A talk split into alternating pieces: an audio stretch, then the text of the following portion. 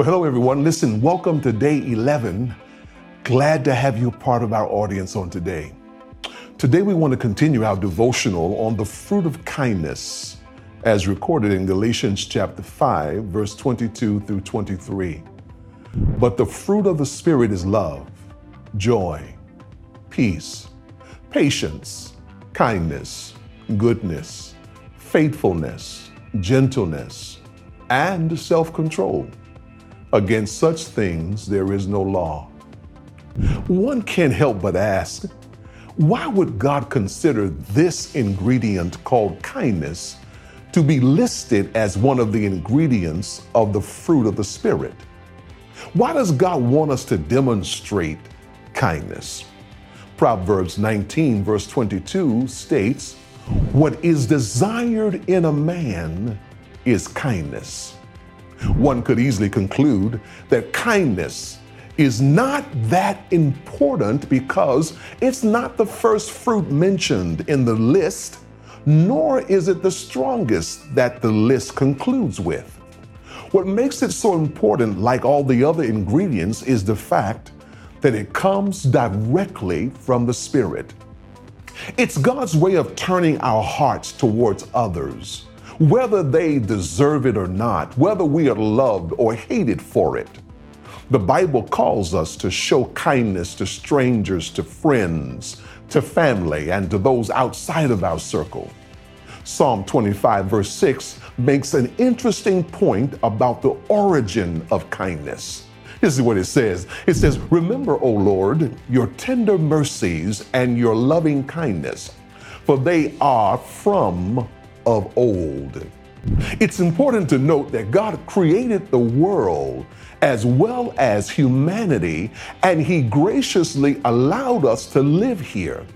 He also gives us free choice to live as we please, though He deeply wants us to choose His way and His will for our lives, knowing that His will and His way is the only way that we can get full and complete fulfillment. God wants us to become like Him. Kindness was originated by God. The kindness shown by God was given in spite of the fact that we were a people who rejected and hated Him. And I might add, we currently still reject and hate him, yet he continues to show love and kindness, which means that we too must demonstrate love and kindness towards others. This is a good place for me to tell you that associated with kindness are two other qualities. Come on, wait for it love and mercy. In 2 Peter chapter 1 verse 7, Peter wrote of adding love to brotherly kindness. While on the other hand, Paul writes in Colossians 3 and 12, where he talks to us about putting on tender mercies, kindness, humility, meekness, long suffering. See, God wants us to demonstrate kindness so that we can be like Him. Hey, Pastor, how can we demonstrate more kindness? Remember that there are various fruit of the Spirit ingredients that blend well with one another kindness, love, patience, as well as self control are complementary aspects of each other. Without these ingredients being mixed with kindness, kindness would become harsh and self righteous. How can we show more kindness? Sometimes, you all, it's the little things that matter. Give true compliments, not flattery to people in order to help brighten their day.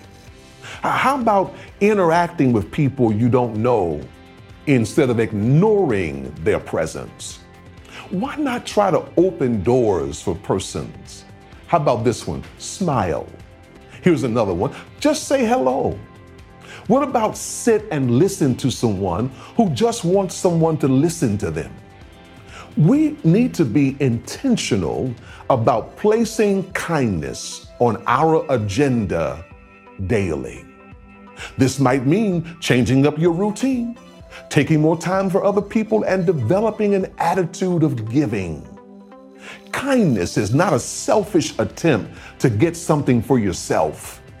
It's a show of mercy and love to other human beings with no thought of reward. May we all develop the same type of love and kindness God has for us. Let me ask you, I want to ask you to spend some time reflecting on whether or not the kindness you show to others reflects God's kindness to you. I want you to ask yourself Does my kind acts have the components of mercy, love, and compassion? I want you to ask How can you better use the fruit of kindness to impact persons and not squander opportunities for kindness? Hey, stay tuned till tomorrow.